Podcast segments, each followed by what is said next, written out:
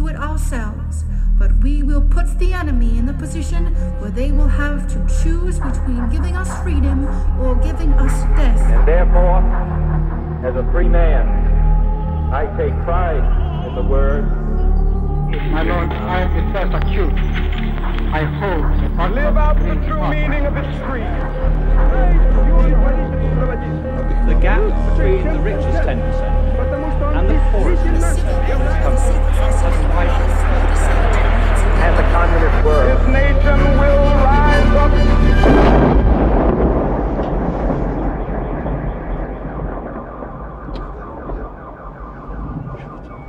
Hezký den, vítejte u dalšího pokračování podcastu Kolaps, který pro internetový deník Alarm.cz připravují Jan Bělíček a Pavel Šplíchal. Na stránkách Alarmu nedávno skončil poměrně rozsáhlý reportážní analytický seriál Mezi Bohem a ultrapravicí, zkoumající české antigender hnutí. Právě o tom si budeme povídat v dnešním kolapsu s našimi dvěma skvělými hostkami. Ještě než se k tomu dostaneme, tak se musím Pavla obligátně zeptat. Jak zatím zvládá léto? Já jsem si tady tu otázku od tebe hrozně oblíbil, Honzo, už od minule. A zjistil jsem, že uh, mám Máš rád... rád, máš rád vedro nebo ho nesnášíš? Já bych Nesná- typoval, že ho nesnášíš. Nesnáším vedro, no, ale já nesnáším víceméně každý počasí. Aha, ty jsi hodně radikální teda. Z tebe by Jan Zákopčaník neměl radost. Měl, měl právě, on Měl? taky to neměl rád, no. Uh, tak to bychom měli tady letní vsuvku s Pavlem Šplíchalem. Uh, před úplným začátkem dnešního dílu vám ještě musím připomenout, že Alarm na podzim slaví 10 let své existence, což mě stále dost překvapuje a šokuje. A při té příležitosti bychom rádi spustili taky nový web a ukázali vám aktualizovanou vizuální identitu Alarmu. Na tyto aktivity nám můžete přispět v naší fundraisingové kampani na portálu darujme.cz.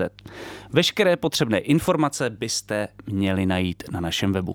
A já vám jako vždy připomínám, že Alarm a jeho podcasty, tedy včetně kolapsu, jsou tady jen díky vaší jedinečné finanční podpoře a i proto, aby byly podcasty na našem webu lépe viditelné, připravujeme redesign webu.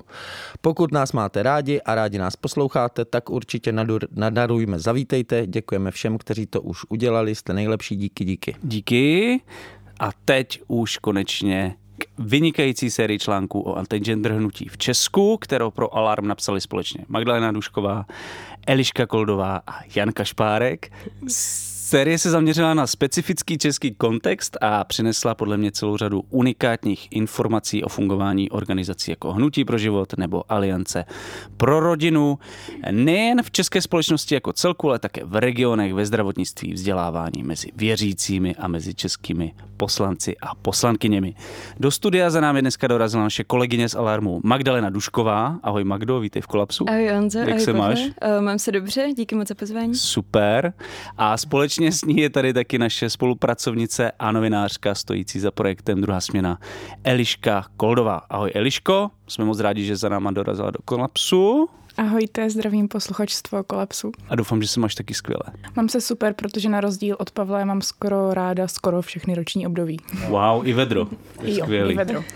Hele, já bych rád začal tím skvělým názvem Mezi Bohem a ultrapravicí. Proč se ta série o českém antigender hnutí jmenuje právě takhle? Já myslím, že to vlastně nejlíp pro nás definuje, co to vlastně ten antigender je.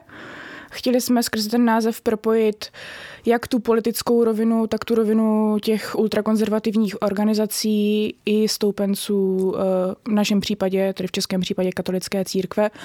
A to pro nás jako definuje to mezi Bohem a ultrapravicí. Navíc jsme chtěli něco chytlavého, takže proto. To se povedlo, skvěle. Magdo, máš tomu něco? Asi jenom to, že jsme právě chtěli hodně zdůraznit i to, že ty názory, které třeba uh, zastává, nebo organizace, které podporuje třeba vlastně Milvalek Stop 09, se hodně setkávají s těmi názory, které podporuje, pro- podporuje ta ultrapravice, že nám tam ta ultrapravice vlastně přišla hodně důležitá. A vlastně změnila se ta vaše představa, kterou jste měli o tom hnutí, o řekněme antigender hnutí předtím, než jste to začali psát a potom, když jste to dopsali, jako, jako byla moc vágní, nebo co se vlastně jakoby změnilo v tom, co o něm víte? Já myslím, že obě jsme to docela sledovali, takže ta představa jako taková se úplně nezměnila. Mě třeba jenom osobně hodně překvapilo, kolik mladých lidí se vlastně účastní těch akcí a jak vlastně ti lidé vypadají, nebo jak se s nimi povídá, tak to pro mě třeba bylo trochu. Normálně. Ne, jak jsi, to, jak jsi to spíš představovala? A Představila jsem si, že ti lidé budou starší Jo. a a budou Jako, jako... že tam třeba vůbec nebudou mladí lidi. No, nebo míň, ale vlastně těch mladých lidí tam bylo jako hrozně moc, těch mladých rodin i s těma jako dětma. A to mluvím o tom pochodu pro rodinu nebo i Po- pro nějakých jiných. Ale i o tom klerikálním procesí na svatý Host- hostín, jo. Nebo i když jsme vlastně navštívili brněnský cenap, vlastně všude byli hlavně mladí lidi. A jaký byly jejich motivace? Bavili jste se s nima o tom, proč tam jsou? Bavili a já bych to jako, nech, nechci říct, že vlastně stoupenci antigenderu jsou jako všichni stejní. Hmm. Hrozně se to různilo. Někteří ti lidi byli vlastně úplně v pohodě. Bylo to, jak kdybych byla na pivu s mýma kamarádema tady, ve Zlí, tady v Praze nebo ve Zlíně. Proč, proč ve Zlíně? Já z toho pocházím stejně jako ty, Jo, jo, Honzo. jo. Je to tak. No a někteří byli vyloženě jako hodně radikální. Jo, a často to Mhm. měli právě třeba, že vyrůstali v těch uh, jako fundamentálně katolických rodinách a vlastně potom se k tomu dostali tak organicky tím, že vlastně už vyrůstali třeba chodili na ty, jako byli součástí té mariánské zbožnosti, o které tam také píšeme, což je jako jedna taková hodně úzká vlastně větev eh, těch českých katolíků, kteří jako eh, chodí na právě ty procesí, jako je na Hostýn, kde jsme Mhm. byli. A ještě Hmm. bych řekla, že co mě to přineslo, já jsem to znala hodně teoreticky a jako věděla jsem nějaký narrativy, které za tím antigender hnutím jsou, ale vždycky je to úplně jiné, když se člověk infiltruje mezi ně a vidí, jak to jako fakt funguje, jak, jak ten sekulární uh, diskurs, který oni v posledních letech razí, fakt jako už jako sbír, sbírá ovoce, no. Mhm. A já teda ještě u těch mladých lidí, jako, že už jako není to tak, že by člověk jako mladýho katolíka poznal podle oblečení, To vůbec protože právě. bude nějak jako A ty oblečený. jsi někdy prostě. poznal, Pavle? Já jednoho znám a toho bych poznal, ale to je jeden člověk. Jo, tak mně přišlo, že právě vůbec, že ty lidi stejně tak by mohli přijít na párty alarmu jako na pochod pro život, což třeba pro mě bylo jako zajímavý. Mm-hmm. Ještě tady máme e, takový dotaz, na, který souvisí s tím, jak vznikaly ty reportáže, nebo co vlastně ten projekt přinesl vám. Jestli si vybavíte nějaký moment, který rozhodně nedostanete z hlavy, něco, co vás jakoby buď pobavilo, šokovalo, nebo nějak jako hodně výrazně překvapilo. Pro mě těch momentů víc. Asi Tím lepší. Super. Asi nejvýraznější pro mě bylo, když jsem osobně konfrontovala Zdeňku Rybovou a ona mi tvrdila, že se polským ženám v Polsku žije vlastně dobře, Mhm. že, že vlastně neumírají a když už, tak si prostě zvolili tu vládu, co mají, takže zdar. Tak to Mhm. bylo hodně silné, navíc ona se A co tě na tom překvapilo? Jakože s ten jakým, cynismus. s jakým klidem to říkala, že vlastně jako ona mluví o reálných lidských životech, který jako už jako neexistují a říká to s úsměvem a klidem na tváři, Hmm. tak to mě jako hodně zasáhlo. Celý ten pochod byl prostě pro mě hodně silný zážitek. Pochod pro rodinu. Jo, ten eh, pochod pro život. Pro život, pro život. Já jsem taky říkal pro rodinu, pro život. A potom asi uh, to procesí na ten svatý hostín. Byla to Hmm. vlastně jedna z prvních akcí, na který jsme společně s Magdou byli. A ono jako, i když to mělo silně politický podton, tak to bylo hodně jako i intimní, že vlastně na těch okolních poutnících jsem viděla, jak, jak jako fakt tomu věří, jak jsou napojení na toho boha. Navíc to bylo noční, bylo to v lese a bylo to hodně hustý, no. Takže můžeš říct, že, že, že ti to dodalo nějakou dimenzi jako toho celého problému, na kterou, na, nad kterou jsi předtím třeba nepřemýšlela, jakože vlastně. Jo, bylo to prostě, že mi to úplně jako vrazilo do obličeje, že ten problém fakt existuje, že, Mhm. že o tom jenom nečtu, najednou to bylo hrozně jako reálné a hmatatelné. A ty, Magdo? Oblíbený momenty. No tak pro mě... A nebo neoblíbený? Neoblíbený. Hodně no, pardon. neoblíbený, nebo hodně intenzivní moment vlastně byl taky na tom hostýně, kdy vlastně Eliška uh, měla v sobě tři paraleny, bylo jí hrozně zle. A já jsem jí někdy v půlce toho kopce přesvědčila, že si půjdem sednout do auta, které tam bylo připravené jako pro asi hlavně starší lidi, kterým by třeba selhaly kolena nebo kyčle. Ale ti to vydrželi? Ti to vydrželi, my jsme to nevydrželi a vlastně jsme si sedli do toho No to- auta. Eliška uh, po chvilce prostě generace. usla, protože jí bylo fakt hodně zlé. Spím v práci, jo. No. Eliška spala v práci. No a já jsem tam jela sama vlastně s tím řidičem, který byl jako velký fanoušek exorcismu a on mi začal jako vyprávět v jednu chvíli, jak byl uh, svědkem nějaké jako exorcistické um, jako nějakého vymítání, kdy vlastně přivázali mladou ženu jako do kříže, že její tělo, vlastně, že jí natáhly ruce, její tělo bylo v tom tvaru kříže a že začala hned jako, jak se z ní vymítal ten ďábel, jako zarývat uh, ruce do hlíny. Tak to jsem se úplně hrozně děsila, že ze mě nějak vycítí ten hřích prostě a že nás tam někde jako zváže do kříže a bude čekat, jestli z nás se vymítí Ty jsi mu jakoby přidávala, že má zvláštní schopnosti. Eh, No ne, to, to ne, ale tak se- strašně Mohl jsem se se bála. pokusit, ne? Já jsem jako by byla v takovém polospánku a vím, že ti nějak posílal mod- modlitby a ty jsi to nepochopila. On se hrozně naštval a právě začal mluvit o tom exorcismu. No, Počkej, jako jak ti posílal, jak ti posílal modlitby? Jak ti posílal modlitby? Co to já znamená? nevím, on si nějak šáhl Jako, na že- čelo a nějak ne? jako, že já jsem ne- nechápala, co se stalo a on mi řekl, no teď jsem vám to poslal, já jsem se ptala, co a on jakože modlitbu. Aha, a já a- jsem to nepoznala, protože prostě jsem A to ty jsi to nepoznala a on začal mluvit, že jsou i jiný metody. jako on ze mě musel jasně vědět, jako tušit, že tomu vlastně tolik jako nerozumím, že on mi pořád říkal něco o nějakých jako Hmm.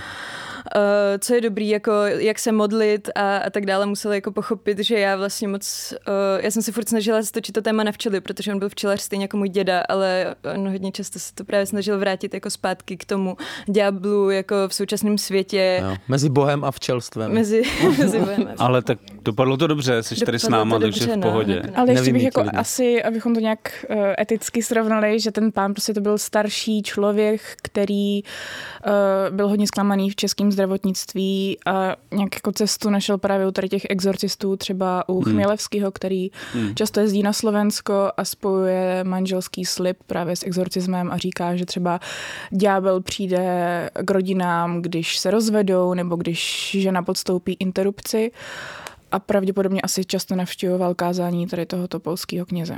Jo. A je pravda, že on vlastně byl fakt hodně nemocný od dětství, co Jo. mi říkal. Takže to byl nějaká, nějaký jeho způsob, jak se třeba vyrovnat s tou nemocí, podle mě. Mhm, mhm. Že jako, a jinak bych chtěla říct, že tady tenhle pán není problém, problém je ten Chmělevský. Jo, No tak pokud rozhodně. z tebe nevymítal ďábla, tak je to v pohodě. Jinak by Ale- to problém asi byl. Já jsem se chtěl zeptat na váš jakoby, vztah jakoby, ke zbožnosti, protože si dokážu představit, že to je něco, co by jako mě- měla levicová feministka jako respektovat, protože to není samo o sobě prostě nic špatného. Tak jsem se chtěl zeptat, jak jste se, protože i vě- půlka vlastně toho názvu je Bůh, nebo mezi Bohem, tak jak se stavíte jakoby, eh, k, jako k tomu, že někdo je zbožný a jak jste se k tomu vyrov, jste se s tím vyrovnávali v těch textech?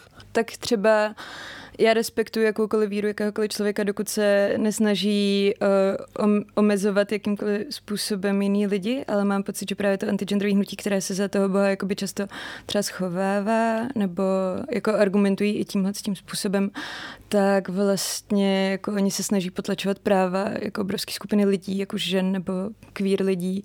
A to už pro mě třeba není v pohodě, ale stejně tak bych to řekla jako o jakýmkoliv jiném náboženství, kdyby se snažilo potlačovat jako práva jiných lidí. Jo, že v podstatě respektuješ do té chvíle, dokud prostě neomezuje svobody jiných lidí Přesně nebo tak. práva jich lidí, eh, jiných lidí a tak dále. Ať už jde o islám, Jo. křesťanství, Buddhismus. Buddhismus. hinduismus a tak dále. Přesně tak. To je asi... A co, Chceš tomu něco dodat, Elišku? Mě náboženství třeba osobně hrozně zajímá. Zajímá mě prostě obecně jako kultura a tohle to považuji za jako úplně kardinální součást. Navíc já mám spoustu věřících kamarádů, moje babička mě brávala do kostela, když jsem byla malá a měla jsem to hodně ráda. Sama teďka věřící nejsem, ale totálně to respektuju, ale myslím si, že problém je v momentě, kdy se to začne jako hodně hierarchicky institucionalizovat. Hmm. Hmm. Organizovaná církev teda. Tu, tam už, tam už trochu... Já mám prostě obecně jako problém s katolickou církví a s tím, jak je dneska organizovaná dost.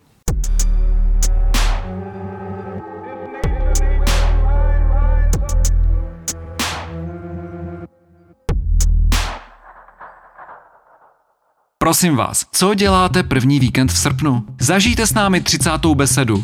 Budou tam The Murder Capital a Mandy Indiana, ale také Bert and Friends, Laser Viking, Past, Kale, Nina Kohout nebo Dukla, podcasty Balance, Rapspot a také dekadentní divadlo Beruška. Tohle je letní tábor pro všechny milovníky dobré hudby. 30. beseda 4.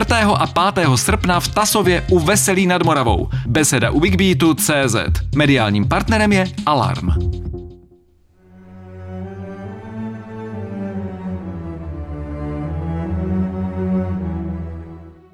A při psaní teda jste nějaký problém jakoby neměli, jakoby v tom smyslu, že, že, jakože by se dostal do konfliktu, že tohle jako je, je něčí zbožnost a možná jako bys to zasloužil jako respekt? Já si myslím, že my takhle, my jsme si nastavili takový etický toolkit, jakože nebažme jako po kaťáctví, bažme po systému. Že prostě problém nikdy není v těch individuálních věřících a v jejich víře, ale vždycky v těch, co to zneužívají. Třeba v Dukovi. Třeba v Dukovi, no. Pokud kaťáctví není systém, teda no. Uh, ale mě vlastně, když jsem se ptal na ty velké momenty, tak mě vlastně přišlo, uh, to byla taková jako creepy, ale vlastně i vtipný moment s Deňkou Rybovou, která vám poslala tu uh, destičku na modlení v duhových barvách, kterou objednala v Polsku. Je nutno říct, že to jako tak? to poštovní z toho Polska bylo dražší než samotná ta destička. Jo, ale okay. musela to tak to jenom, prostě. aby lidi, kteří posílají peníze na uh, hnutí tohle, na hnutí pro život, aby věděli, na co se to používá. Jo, A ta, ta, ta přišla k nám do redakce.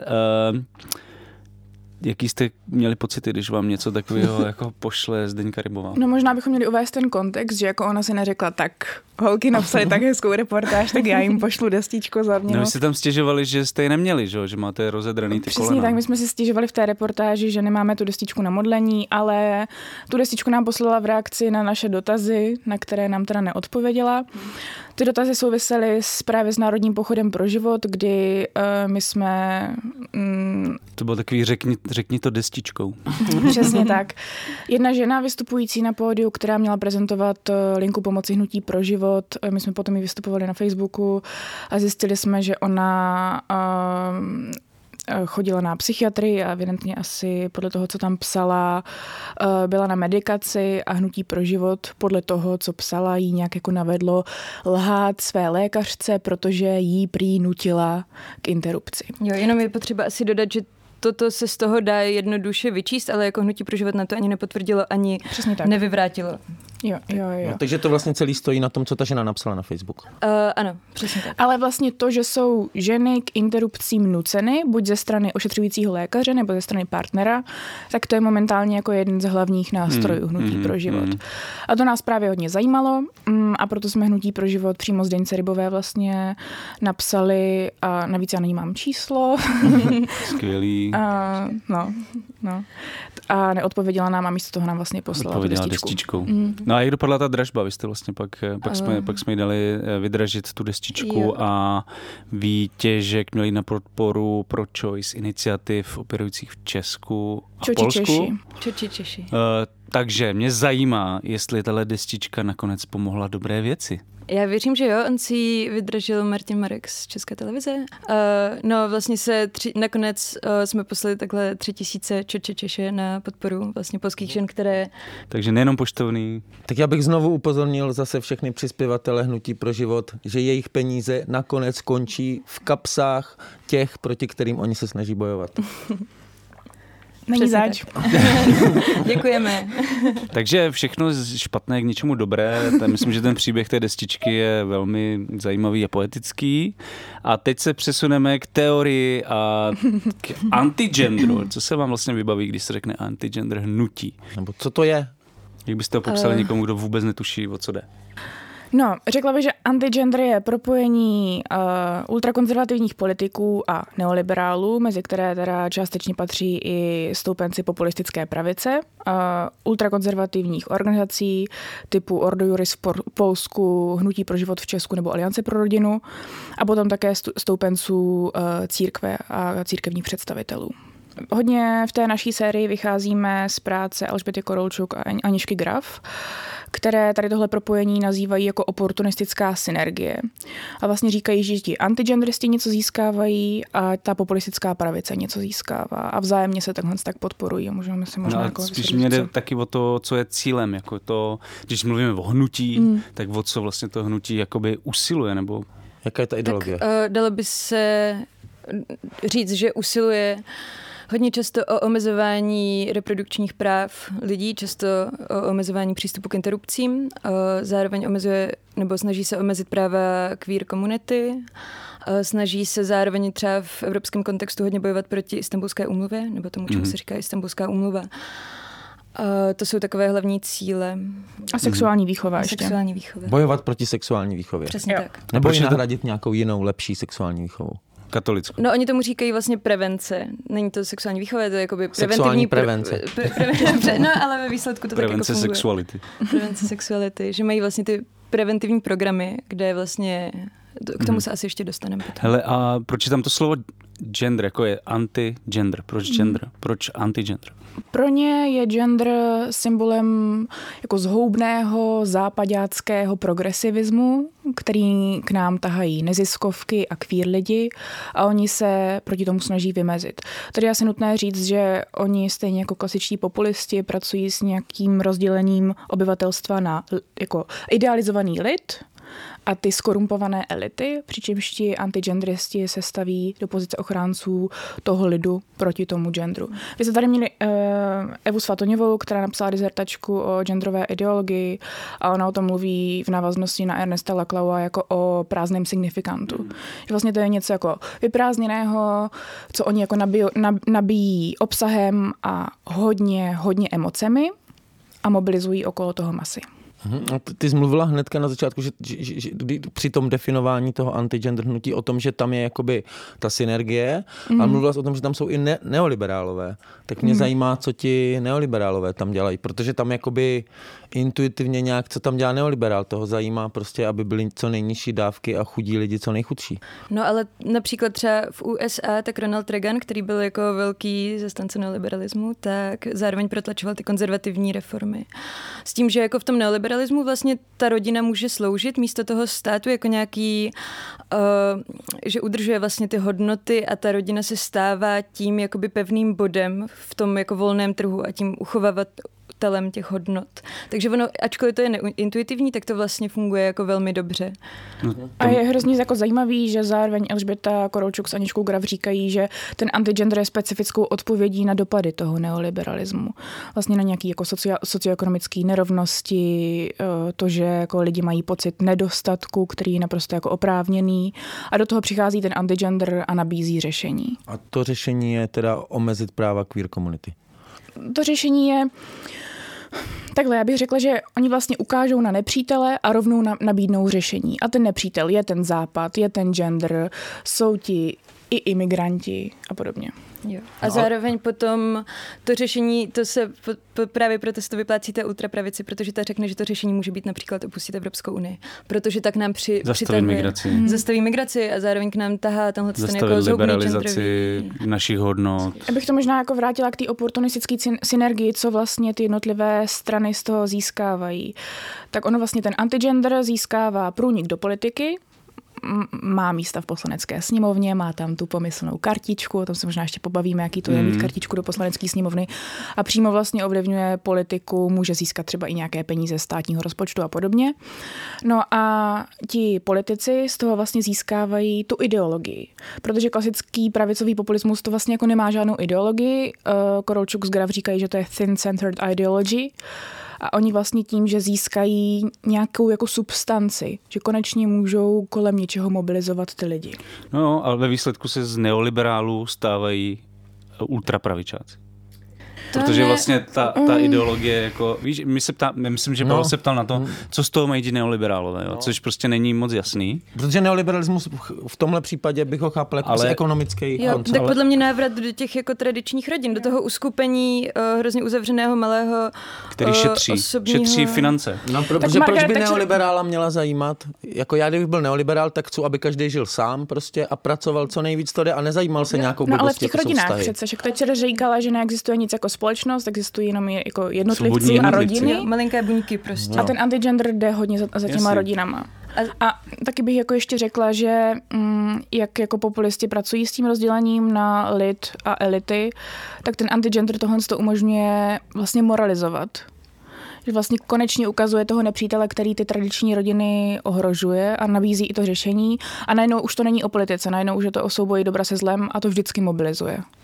Takže tou poslední neroz, jak posledním atomem neoliberalismu a téhle ideologie je rodina a prostě tady tyhle zhoubný vlivy chtějí rozštěpit prostě tu rodinu a úplně zničit náš svět, tak jako Přesně známe. tak. A zároveň, když si, když se podíváme třeba na queer komunitu, tak celkově jakákoliv komunita, která se bude snažit nějak uh, vlastně jak to říct, eh, spojovat sama sebe v nějaký silnější celky bude pro ten neoliberalismus podle mě trochu škodlivé, protože když ti lidi se spojí a budou jako vytvářet nějakou opozici vůči tomu současnému systému, tak ten neoliberalismus to vlastně nechce. Ten neoliberalismus chce, abychom byli zavření v těch našich bytech a jakoby pořád nakupovali věci a nechce, abychom se spojili v nějaké jako silnější celky. Hmm. Hmm. A ještě si objednávali jídlo, jako tom psal nedávno. Přesně tak, ve skvělém článku. Hele, a kdy něco vlastně jako antigender hnutí vzniká? Jak daleko do historie byste chtěli jít? A nebo ještě líp možná, jako co byste z té historie chtěli vypíchnout? Myslíš ve světě nebo u nás? Ve světě a, u nás. a potom u nás. Ale hlavně tak jako ve světě, no. A u nás. Tak často se o tom mluví jako o reakci na 60. leta a vlastně na sexuální revoluci. Na 68. hodně a na, takový, na takovou tu jako liberalizaci společnosti. Um, tam je asi důležitá událost ten vatikánský koncil. Hmm. Je ale nutné říct, že jako my na tohle to nejsme odborníci, hmm. že my jsme se zabývali především českým antigenderovým hnutím. Tak je, jak to bylo u nás? Uh, uh, u nás vlastně, no jako zásadní jsou ta 90. leta, ačkoliv uh, samozřejmě, že tu byly třeba protiinterrupční nějaké uh, postoje nebo debaty už před revolucí, hlavně teda v roce 86, když vlastně byla novela toho interrupčního zákona, kdy se rušily ty potratové komise, uh, tak o tom byla jako vedená velká debata, ale... A o... debata byla i jako v ofici- oficiálních kruzích nebo v těch neoficiálních? No, tak v disentu třeba, jako že si tak odpovídali, posílali no, ale, ofi- ale na té oficiální úrovni se vedla nějaká debata? To nevím, jak moc to bylo oficiální takhle, ale vydal se potom ten sborník reakcí, takže asi by se to dalo považovat jako za veřejnou debatu. Byla ta podpisovka konec konců jako petice. Takže... Zároveň ten zákon z toho 86. ten interrupční zákon je vlastně dost liberální na tehdejší dobu. To je jako nutné říct, hmm. že i ve no, srovnání jako s okolními zeměmi v Česku to bylo fakt dost liberální. Nebo so, i s tehdy socialistickými. Ano, i s těma postsocialistickými, teda pardon, socialistickými. Ano, ano, přesně tak, pardon. Uh, ale my jsme vlastně dělali rozhovor s Pavlem Baršou a on jako zdůraznil, že tohle fakt nebylo téma, které by štěpilo domácí dissent. A, a možná, i pro, možná i proto nastoupil ten antigender v těch 90. jako tak dobře, že vlastně ten dissent na to vůbec nebyl připravený. Mm-hmm. Přesně tak. A vlastně v těch 90. letech jednak se teda vytvořil nebo uh, založil občanský institut, který vlastně uh, dnes šefuje Roman Joch, jeden mm-hmm. z mhm. hlavních představitelů českého antigendru. A zároveň tu proběhl první uh, Světový kongres rodin, což je dodnes vlastně jedna z největších antigenderových organizací světových, která propojuje aktéry jako z celého světa a různě se snaží uh, lobovat vlastně za ty antigendrové. Byl to ten moment, mm-hmm. který dal jako ten český antigendrový hnutí nějak do pohybu? Nebo tam bylo něco určitě ještě jiného? Určitě to, to byla úplně... hodně důležitá událost, protože to právě bylo pořádáno za spolupráce toho občanského institutu, který tehdy vedl Michal Semín, což je člověk úzce napojený na Václava Klauze. No a ono v těch devadesátkách se hlavně jako potkávají ty klíčové současné postavy antigendru, takže uh, Zdeňka Rybová, Ucháčovi, Semín, Jo, vytváří se vlastně hnutí pro život, národní iniciativa pro život, o které se tu mm. možná ještě budeme bavit. A vytváří Warp. se WARP, z něhož byla po, a později. Výbor pro ochranu rodičovských, rodičovských práv, práv. Uh, což byla organizace, která jako se hodně zasadila o to, že tady nemáme žádnou regulovanou sexuální výchovu a z ní později vzniká Aliance pro Jak rodinu. Jak se jim to povedlo? tak to se musíme přenést eh, potom do roku 2010, kdy... Až, až jako to všechno jo, souvisí s Warpem. I jo. tohle. Jo, jo, jo. Ono, vlastně, ono, kdy byla ta první snaha zavést eh, sexuální výchovu? 95? 95, myslím. 95 a spadlo to pod stůl, hlavně díky Warpu a potom mm-hmm. okolo roku 2010 vznikla vlastně příručka nezávazná, jak učit sexuální výchovu, nevím přesně, jak se jmenovala, to se omlouvám. Mm-hmm. No. A my jsme vlastně mluvili se spoluautorkou jedné z kapitol, socioložkou z Brna Lucí Jarkovskou, a ona říkala, že ta iniciativa se postupně zvedala a z téhle příručky vlastně já mám taky pocit, že se vytvořila takový prázdný signifikant. Hmm. Že se kolem toho mobilizovali a udělali z ní něco jako demonického, že vlastně je to jako ideologie do škol, naši děti budou zhýralé a podobně. A ta příručka nakonec za ministra školství do Beše eh, byla stažena z webu ministerstva a nic k ničemu nedošlo. No. A možná a tady je vlastně hrozně dlouhá časová taková jako díra, že ten najednou jste skočili jako do roku 2010, což vám samozřejmě, ne, to, to ne, to je jako v pořádku, protože já třeba mám jako pocit, že v těch 90. a 0. letech tady nějaký takový témata, kterýma se zabývá jako antigender, vlastně nebyly jakoby tématem, možná se pletu, tak se zeptat, který jako události tady z téhle doby byste jako vypíchli vlastně, který nějakým způsobem, pokud se zhodneme, že antigender jako směřuje spíš nahoru, než do zapomnění, tak který byste vypíchli na té jejich cestě jako vzhůru? Tak já bych určitě vypíchla třeba uh, publikaci Terapie homosexuality, kterou v roce 2003 vydalo Hnutí pro život spolu se spolkem Exodus. Je to vlastně překlad nějakého holandského člověka nebo knihy nějakého holandského autora. Uh, a vlastně ta příručka nebo ta publikace je úplně, je to vlastně návod na konverzní terapii. Eh, věci, které se tam píšou, jsou úplně jako skandální z dnešního pohledu, nebo jako z pohledu ně, někoho, kdo třeba zná nějaký queer lidi. A v roce 2003 uh, už třeba Radim Uchač s tím spolkem Exodus měli dostatek financí na to, že tuhle tu příručku nebo tuhle publikaci poslali do všech českých základních a středních škol, což je dnes něco úplně jako nepředstavitelného, že by se rozposlala na všechny školy příručka ke konverzní terapii tak tohle už mi vlastně přijde, že... A setkalo jste to s nějakou reakcí? No, no právě, spíš jako, to bylo že... ve veřejném prostoru nějakým způsobem... Jako samou o sobě je to šílený, samozřejmě, a jako nepředstavitelný, ale ještě mi, jde mi o to, jestli to nějak rezonovalo, nebo jestli prostě... To jo, to jako udělal se s ním rozhovor na i dnes, ale jinak... A jako pozitivní nebo negativní? No spíš kritický, asi bych řekla, ale... Hmm. A i, i jo, byly nějaký kritický ohlasy, ale vlastně to nějak nezastavilo podle mě hnutí pro život od toho, aby vydávala podobné publikace. Tak to vypadá, že je nezastaví nic moc. no, to je těžký. Ale eh, jako na té jejich cestě vzhůru, jestli tam byly, tohle je třeba to vydání té publikace, jako jaký byly ty body, nebo co se měnilo v té společnosti, co jim jakoby pomohlo se nějakým způsobem od toho, řekněme, roku 2010 nějak tak jakoby dostávat do mainstreamu. Tak tam jde asi spíš o to, jestli proměnili nějak tu svoji asi Přesně taktiku tak, to a jsem strategii. Chtěla říct, no. že co jim pomohlo nejvíc je změna vlastní strategie, protože to A to se, se bavíme o jaký době? To se bavíme zhruba od toho roku 2010, kdy 2010 2010 až 2015, kdy oni se postupně začínají sekularizovat. Najednou už jako mizí řeči o Bohu a o tom, že interrupce jsou proti boží vůli a podobně. A najednou oni apropriují vlastně feministickou rétoriku a mluví o ochraně žen. Najednou si na sebe vlastně berou, berou jako podobu charity, mluví o podpoře rodin, jsou hodně sociální. My jsme to jako mohli hodně, hodně vidět na tom, na tom eh, letošním pochodu pro život, kdy oni vyloženě prezentovali nějaká opatření po vzoru Maďarska na podporu rodin. Hmm. Ale Bůh tam skoro neza, jako zazněl samozřejmě od Duky a Graubnera, tím musej. No. Tím, tím mě se, že mimochodem se řvali, že jim neříkám monsignor nebo něco takového. Co, jak jsi jim říkal? No? Pane, pane, pane Duko. jsem na něj křičel pane Duko. Já říkal, jsem... že jsme v sekulárním státu, tak no, ti budu říkat pane Duko. Právě to, podle mě i to, eh, že jsme v sekulárním státu si uvědomili po tom roce 2010, protože oni předtím no. třeba byl vlastně jako Radim Uchač, byl spojený s takovým tím spolkem Stop Genocidě, jestli to znáte, hmm. kteří vytváří takové ty výstavky eh, těch jako potrac cených plodů, vlastně fakt jako hrozně uh, hnusné věci a jim právě potom začalo postupně docházet, že tímhle v tom Česku vlastně nemají šanci uspět. A tady je důležité i zmínit to, že oni vlastně v rámci těch uh, mezinárodních sítí, jako je třeba Světový kongres rodin nebo Nový agenda Europe, tak oni si přidávají tyhle ty vlastně typy na to, jak ve kterých zemích vlastně co může být úspěšný, jaký ty strategie vlastně fungují a jim tady v tom Česku hrozně sedlo vlastně jako ta sedlo jim to. Určitě jako znáte tu kampaň Nesoudíme pomáháme, to je prostě usměvavá mm. paní.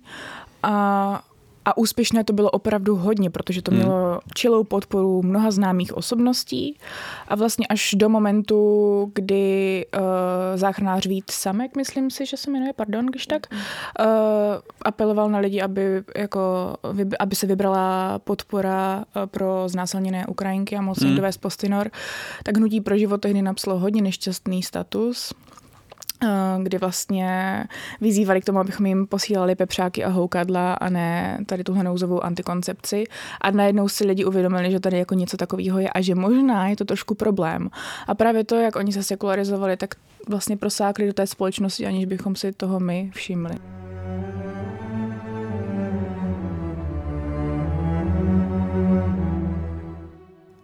Možná jste slyšeli, že za současné oteplování nemůže přibývání skleníkových plynů v atmosféře. Někdo tvrdí, že za to může slunce nebo vesmírné záření. Další tvrdí, že se globální oteplování vůbec neděje. Naprostá většina klimatologických výzkumů ale už dlouho tvrdí, že dochází ke klimatickým změnám, které má na svědomí lidská aktivita. Sociologický výzkum a investigativní projekty v posledních letech ukazují, že tato situace není náhodná. Množství prací odhaluje propracovanou politickou strategii, která má za cíl chránit zájmy fosilního průmyslu. Jejím základním nástrojem je právě vytváření zmatku. Nová kniha Alarmu a nakladatelství Utopia Libry od Vojtěcha Pecky s názvem Továrna na lži ukazuje na konkrétních příkladech z českého i světového kontextu, jak funguje výroba klimatických dezinformací. Pořiďte si knihu na e-shopu Alarmu e-shop.denikalarm.cz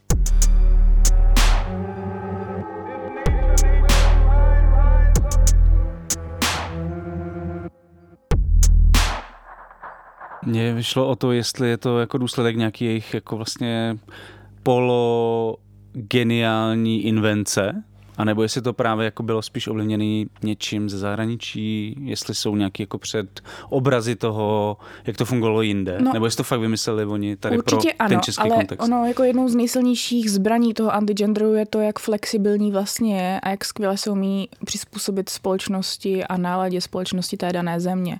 Takže třeba mm, Polsko je mnohem jako Hmm. křesťanštější než my, takže Ten tam, antigender. tam, tam opravdu mluví hodně o Bohu, ale tady to prostě není. I na Slovensku mluví hodně o A v. Maďarsku ale ne, že jo? Maďarsko se teda říkal o Maďarsku, že je velmi ateistická No, země. Orbán není katolík, a, Hmm. a, ale jo tam, spolupra- jo? tam spolupracuje církev zase trošku jako jiným způsobem s tím státem. Že mě vlastně nenapadá příklad nějaký země, která by byla v podobné situaci jako Česko, takže to asi museli vlastně do velké míry asi vymyslet sami, jo. No, strategové jsou fakt dobří, stejně creepy. jako jsou jako dobří lobbysti. No. Ale zároveň jako oni, jestli jsem to dobře pochopil, nebo jak to tak chápu, tak jakoby do nějakého roku 2010 oni nebyli žádní velcí strategové, protože To ty, já si třeba pamatuju to Stop Genocid, já nevím z jakého to je přesně roku, ale to spíš schytávalo v tom veřejném prostoru jako hate, lidi to spíš jako odmítali, mluvilo se o tom, že ta kampaně jako je nevkusná, ale, Ale- ne, ne, nestalo se to jako předmětem jakoby nějakých debat. Ano, ale Seriózních. zároveň ono to bylo fakt všude. I Jak když jsem zkoušela jako pátrat, uh, jakými způsoby proniká antigender do českého školství, tak jsem třeba hledala ve, fórech na Vintidu a spojila jsem se s některýma studentama a studentkama. Oni fakt říkali, že to stop genocidě si fakt pamatují, že to bylo před jejich univerzitama vystavený minimálně jednou za půl roku. A to, když to tam vystavené je, tak to vždycky ovlivňuje ty lidi. Jo, jo. Ale zároveň jako jejich nějaký jako cesta na výsluní nastává jako Až s tou až, až, tou změnou, až s tou změnou té strategie. Rozhodně no. Určitě. A, a tohle jakoby, eh, já myslím, že Honza už tou otázkou k tomuhle jakoby mířil, jestli, jestli tady tahle jako změna těch strategií nastala na nějaké jakoby mezinárodní úrovni, nebo to fakt byla jako lokální věc, že tady se řekli sakra 15 let to nějak děláme, vůbec to nefunguje, se stop genocidě stojíme před každou školou a furt nic. Tak Přišlo, že tam nepřišli nějaký lidi noví, nebo, nebo něco co, co, co, byl ten, jestli... To, tak je pravda, že třeba Warp v tom roce 2010 eh, jako hodně úspěšně se infiltroval do struktur toho státu, takže tam oni možná zjistili, že tohle je cesta vlastně jednodušší a lepší v té české jako ateistické společnosti, eh, spíše se snažit dostávat do těch různých komisí Hmm. a vlastně přímo do té politiky a nesnažit se to vlastně tlačit přes ten jakoby veřejný eh, jako přes tu veřejnou debatu, ale spíše jakoby oklikou vlastně se dostat přímo Neviditelný postup instituce. Jako zas, zas, zas, jenom vykrádají Já taky mám pocit, že ten 2010 rok je jako klíčový, ale i protože Nečasová vláda byla prostě mega konzervativní Hmm. a Roman ministr Jochum, školství uh, Dobeš jim fakt hodně naslouchal. Uh, jak se měnily ty rámcové vzdělávací metody, tak on si prý vytvořil jako vlastní komisi a netransparentně tam dosadil právě členy toho VORPu. A vypadá, že ta současná vláda v něčem podobná, ne? Tý nečasově. Tak Jako i kdo v tom... vystřídal do Beše tenkrát? Tak Fiala. ta čes, současná Fiala, vláda přece hrozně směřuje na západ, takže určitě ne. No právě, že mám pocit, že mezi tím třeba u Andreje Babiše ani u těch ČS, u ČSSD a spol se to vlastně tolik neprojevovalo. No, jak, jak, jak je na tom ANO a ČSSD, co se týče nějaký tak... příklonu a pak se dostaneme k téhle vládě. Ano, uh, má Aleš Juchelku, který je velký příznivce antigender hnutí, takže tam bych hmm. zase nedá, nedá, vlastně ano, je podle mě hodně specifické v tom, že tam je fakt jako 100 lidí, 100 chutí, každý poslanec jako jiná ves. No a navíc je to prostě... Jiná firma. navíc je to catch all party, takže oni hodně těží, těží z toho, že nemají pevnou ideologii. Hmm. Takže vlastně. hodně záleží na tom, co dělá Aleš Uchelka a potom, co řekne šéf. Mm-hmm. Přesně tak. A co dělá Aleš Juchelka? ale, že má takový vliv teda. Ale Šuchelka má hodně velký vliv. To je A zajímavé. má vliv, myslíte, v tom hnutí, nebo má, má, má, ale v Meduze byl prostě skvělý. To, To, tam mohl zůstat. Fakt? Přesně tak. já jsem to měl rád. Ale uh, Dělal křoví, teda Krajčo mu dělal, Krajčo mu dělal křoví. Mu dělal křoví. Ten, ten byl ten slabší z těch dvou. A je fakt, že Krajčo je přece taky teďka napojený na ano, všechno je to propojené. No, Prostě. to financoval, tu Meduza byl Babiš. Ale, ale uh, no jste mě úplně vykolejili. Ale Z toho chutí, z toho psí. jo, tak- jo, jo, ne, to no, a co, co dělá ten Juchelka, jaká je ta jeho role? Jo, když my jsme se vlastně bavili s lidmi, kteří pracují v poslanecké sněmovně, tak se ukázalo, že spousta těch poslanců vlastně není moc, no, že to mají, že nejsou úplně specialisti jako na všechno a že často, Tak jsou to jenom zástupci. To bylo nejlepší, nejlepší Já jsem se jednoho našeho zdroje ptala, takže oni vlastně těží z toho, že máme tak nekompetentní politiky. A ono to tak fakt je. Oni Hmm. tím, že úplně jako nemají velký znalosti A teďka se bav- týče těchto témat. Poslanci? Bav- Bavíme se obecně o všech poslancích, nejen z Jo. ANO, ale Jo. ANO není výjimka, ANO je prostě jenom potvrzuje to, jak to je. Jo. A oni vlastně často přichází na ty schůzky už s předem připravenými návrhy Mhm. zákonů a teďka ti poslanci jsou mega rádi. Hnu- hnutí pro hnutí pro život. Hnutí pro život. Hnutí pro život, Konkrétně. pardon.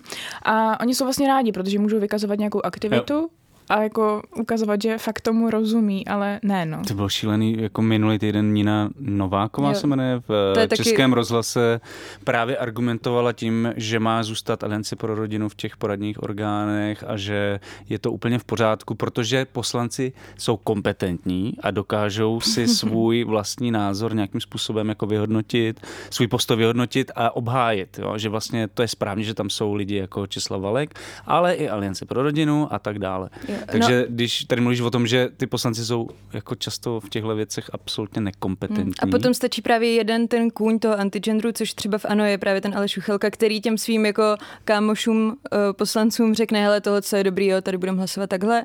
A oni to prostě udělají, protože mu tak věří a zároveň si řeknou, že na to nejsou odborníci a že asi to bude v pohodě. A ono hlavně je důležité říct, že ještě, že jako spousta těch uh, snah antigendru uh, proniknout do té legislativy je vlastně, že to je hodně jako postupný a není na první pohled nikdy vlastně úplně zřejmé, že, třeba, že by šlo třeba o omezování jako interrupcí.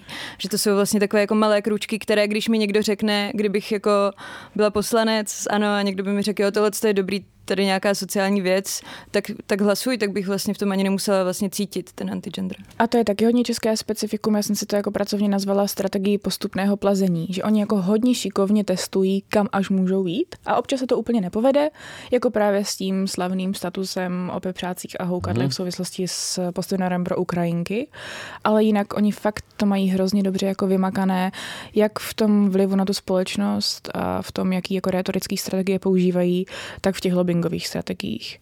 To na právě, nebo Magdi to říkal, ten eh, poslanec za ANO, že vlastně oni ví, co si dovolit a co si nedovolit. No vy jste tam přišli eh, vyloženě v tom posledním textu, který se týkal poslanecké sněmovny, s návrhem na legislativní změnu, Hmm. který jako někde se objevil, uniknul, eh, dostal se k vám. Můžete nám říct, jako o co v tom šlo? Mhm. A co by vlastně tím schválením třeba tohohle návrhu se změnilo pro situaci třeba českých, českých žen? Jo, určitě. Měla by to být vlastně novela zákona o specifických zdravotních službách, eh, s tím ale, že ten dokument, který se nám dostal do ruky, který je teda už v paragrafovém změní, A ten dokument je ten návrh.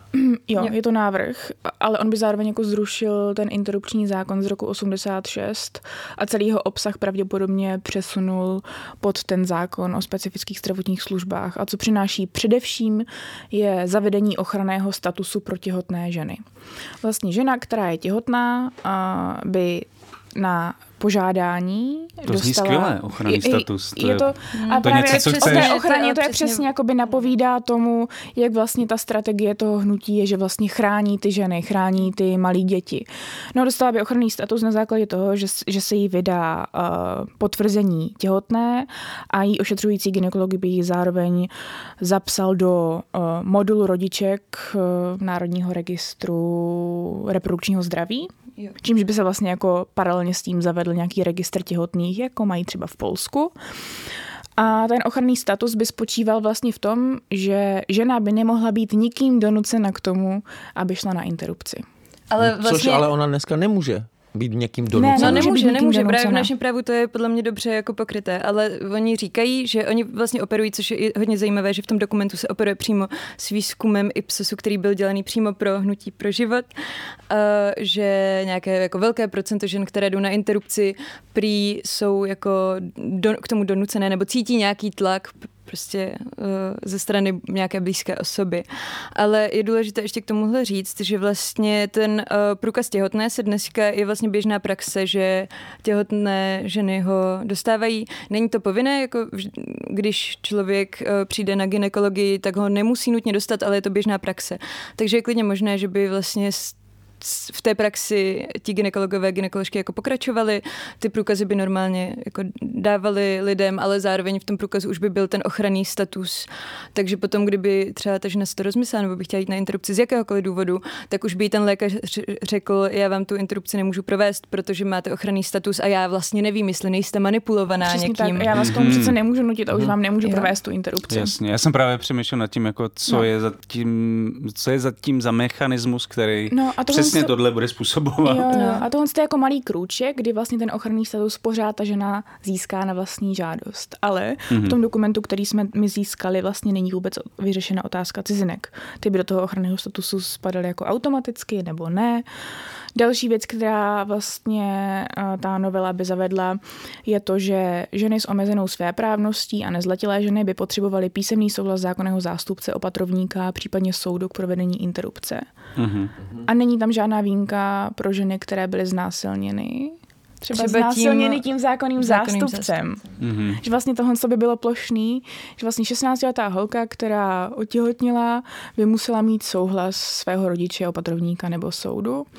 A další věc je, že interrupci ze zdravotních důvodů by šlo provést jenom do 22. týdne těhotenství. Mhm. Takže potom s vědomím toho, že ten plod třeba umře, nebo ta žena umře, by stejně prostě nemohli jít na interrupci. To jsou docela masivní teda změny. Mm. Ale tohle je teda v tuhle chvíli tohle je nějaký návrh zákona, který vám někdo nějakým způsobem předal, že to někde leží, ale není to tak, že by to bylo v prvním čtení nebo něco takového. Ne, to ne, ale ne. zároveň uh, ministrem zdravotnictví je Vlastimil Válek, který uh, už v minulosti třeba chodil na akce Aliance pro rodinu. A je Ale takový musíte nám, všelijaký. musíte nám tady slíbit, že jakmile se to dostane dál, tak eh, o tom budete informovat naši Přivážím se čtenáře. někam klidně. Ale uh, já, já jsem se chtěl zeptat, jakoby, jestli na příkladě tady tohoto jakoby, dokumentu nebo návrhu zákona, byť ve fázi nula, tak uh, můžete uvést, jakým způsobem operuje ta, uh, ta lobistická skupina ve sněmovně. A nejen ve sněmovně, vlastně tam jde i o ty, jak, jak operuje s expertníma skupinama a s expertním názorem. Jo. O, no tak tady je vlastně zajímavý, že celý ten dokument má jako pět stránek. Je to vlastně hrozně nenápadná novela, podle mě, že kdyby...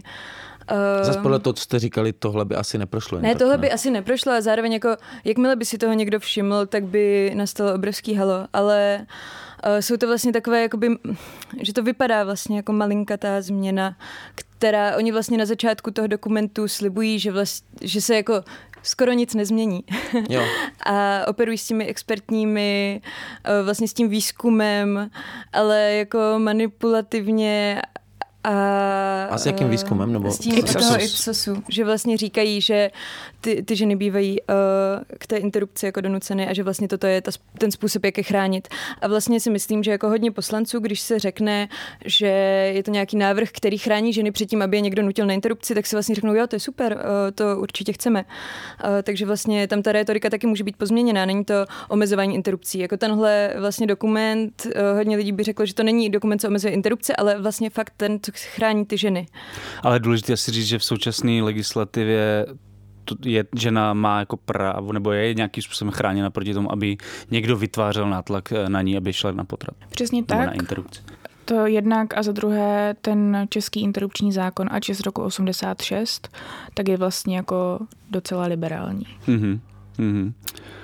O, A, a a to, to, to, to, to teďka jste popsali jakoby ten uh, zákon jako takovej, jako, nebo jako vlastně tu, Tu metodu, která je v tom zákoně, mm. ale potom a, a ta lobby, jako jestli, možná ten, možná ten zákon není dobrý příklad To pro popis není. té lobby, tak ale jestli byste mohli... Jo, ale ještě- kdybych teda... Ne, jestli můžu k tomu zákonu jenom. A pak jestli lobby? zákonu, pak no, lobby, ne, mě, dobře. mě jde o to, že vlastně byste tady popsali docela radikální třeba změny, které by se uh, jako promítly do životu jako českých žen fakt masivně, brutálně. Jak je možný, že jako mě to vlastně šokuje, že takhle jako nějaká vlivová ultrakonzervativní organizace je schopná vlastně podsunout takovýhle změny vlastně bez jakýkoliv veřejné debaty, bez jakýkoliv prostě diskuze o tom, podsunout na takhle vysokou úrovni třeba eh, ve sněmovně, jo, že vlastně um, mě to šokuje a nevím jako jak, eh, Tak oni ale tímhle jak s tím způsobem... naložit vlastně osobně, jo, že mě to vlastně štve. A souvisí to s tím, s tím lobistickým eh, úsilím, o kterém mluvil asi Pavel. Jo, oni tímhle způsobem právě často operují, že vlastně oni mají hrozně, uh, oni mají vlastně uh, fakt jako dobré právníky. A vždycky, co jsme slyšeli teda uh, od lidí, kteří byli s nimi na schůzce, tak oni třeba vždycky přijdou už s hotovým návrhem nebo novelou nějakého zákona, kde je vlastně připsaná malinkatá věc, která by, nevím, pomohla rodinám uh, v sociální nouzi a vždycky, když jdou na tu schůzku, tak oni se předem připraví podle toho, co jaký poslanec řeší, tak oni eh, vlastně mu udělají ty návrhy třeba na míru. Že ví, že někdo řeší, nevím, sociální problematiku, nebo dopravu, nebo cokoliv jiného a oni si vlastně přizpůsobí ty návrhy a témata, o kterých s tím člověkem mluví, přesně jako na míru toho jednotlivého poslance. A na základě čeho oni se tam vůbec vyskytují Tak uh, v těch vlastně tak prostorech? člověk si může sjednat schůzku s poslancem, kdykoliv to dělají jakoby všechny lobistické skupiny, na tom není podle mě nic úplně jako skandálního. A nebo úplně jako jednoduše oni prostě čekají na chodbě, dokud nějaký poslanec nepůjde a potom prostě jdou za ním. Další věc je, že oni si předem zjistí úplně všechno o tom člověku, se kterým mají schůzku a pravděpodobně i o jeho, o jeho okolí. Nám ty naše zdroje říkali, že prostě si zjistili, co studovali, co je zajímá, čemu se věnují i mimo tu poslaneckou sněmovnu a tak. Což mm-hmm. je Mhm. jakoby dost děsivé, že to je fakt jako mega profesionální. Mhm. Hmm. Oni fakt ví úplně všechno o lidech, se kterými mají vyjednávat. I o svých protivnících samozřejmě. Mhm, A tady ty lobistické skupiny, ty jsou někde, uh, to se bavíme o alianci. Bavíme se o hnutí pro život. hnutí Tam pro je to život. důležité asi Rozdělit. rozdělit. protože hnutí pro život vlastně chodí takhle lobovat eh, za těmi poslanci, zatímco Aliance pro rodinu už je na ten stát tak navázaná vlastně, že už ani nemusí chodit lobovat, protože oni mají vlastně ty své zástupce jako...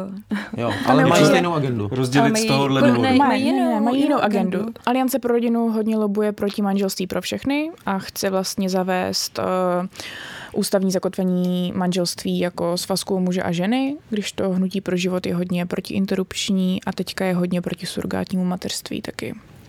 Ono taky je nutné říct, že kromě toho lobby se taky jednou za měsíc v poslanecké sněmovně pořádají kulaté stoly, kde se schází ty, ti antigendroví aktivisté. A to n- A není- tam, tam je jako antigenderový aktivisté a tam jako taky nutný říct, že tam se krásně ukazuje, co to vlastně je ten antigender, protože tam dochází vlastně jak politici, tak ti reprezentanti těch ultrakonzervativních organizací, tak ale i stoupenci církve. No a politici často s- třeba i z SPD, že jo? A Jo, jo, jo. Tady se nám do toho tak. vrací ta ultrapravice. Jo, jen bych možná upřesnila, že to není, ne, nevím, jestli to je pravidelně každý měsíc, ale je to jako často ty kulaté stoly, ale není to podle mě jako pravidelný. Jo? A co Marek Benda a jeho kaplička? Marek Benda nám neodepsal Marek e-mail, Benda, takže no, těžko ale říct. jako asi třikrát si k nám dostalo, že Marek Benda uh, vlastně pořádá poslanecké mše Jo, jo, kde tak si my, jako zve ty nějak jako nakloněné poslance a poslankyně a vyjednává tam s nimi za svoje návrhy zákonů. A tady, jestli náhodou posluchači slyšíte eh, jako nějaký údery, deště a tak dál, tak prostě nebe se zlobí na nás. Ne, ne, ne, Eh, já říkám, že to na nás poslala Zdenka Rybová. Teďka místo minule destička, dneska bouřka. Tak když si náhodou něco takového slyšíte, tak je to tohle. Zdravíme Zdenu.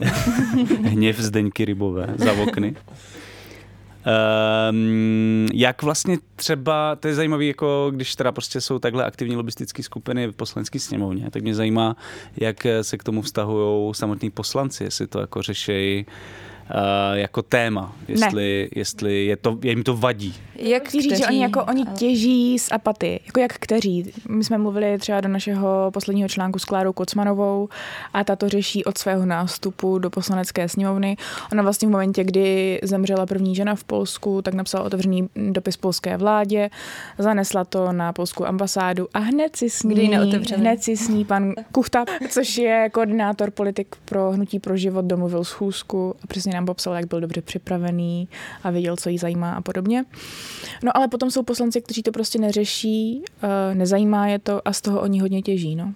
no mně přijde vlastně zajímavý, že oni jako si dají sraz s tou Kocmanovou, u které musí tušit, jako, že nemají úplně šanci jako přesvědčit, že by s ní teďka byla odpůrkyně nevím, tak, manželství. Ale tak oni můžou poznat, vědět, jakoby, jak ona trošku přemýšlí, vědět, na čem s ní jako jsou. Jo, a zároveň oni uh, tam asi hodně mluvili podle mě třeba jako o sociálním zabezpečení rodin. A takže oni si vždycky, oni, no, vždycky si najdou to téma. Plus ona potom taky byla párkrát konfrontovaná s tím, že vůbec na tu schůzku šla. Jo, jo, že, se vytva- že, jo, že tím kompromitují to je vlastně další, no ale zároveň to je jako jedna z dalších strategií, že oni si s někým dejí schůzku, kde se vlastně skoro nic nedomluví a potom ale už můžou říkat, no my jsme mluvili i s Klárou Kocmanovou, my jsme mluvili i s tímhle a tímhle člověkem. A jo, že si tím, tak, že si tím vlastně zdání i, vlastně jako. Stejně tak vlastně Radim Ucháč na pochodu pro život už říkal, že no jo, my už vlastně vyjednáváme o tady těch našich návrzích s, mm, s, ministrem, s ministrem práce a sociálních věcí Marianem Jurečkou. A vlastně říkal, no pan Jurečka tady dneska nemohl být, tak mi psal ráno sms jak kdyby byly totální největší felas. Mm-hmm. Ale, což jsou. možná jsou. No. Jakože což možná jsou. Ale možná Jako zrovna v tomto no, případě právě, se neví, jo? ale, ale jako chápu, chápu, že to je taková manipulativní technika. Ale určitě to není tak, že prostě ty návrhy nutí pro život, které jsou na jejich stránkách a je to nějakých pět opatření pro rodinu, že už by byly jako na stole, podle mě. To ne.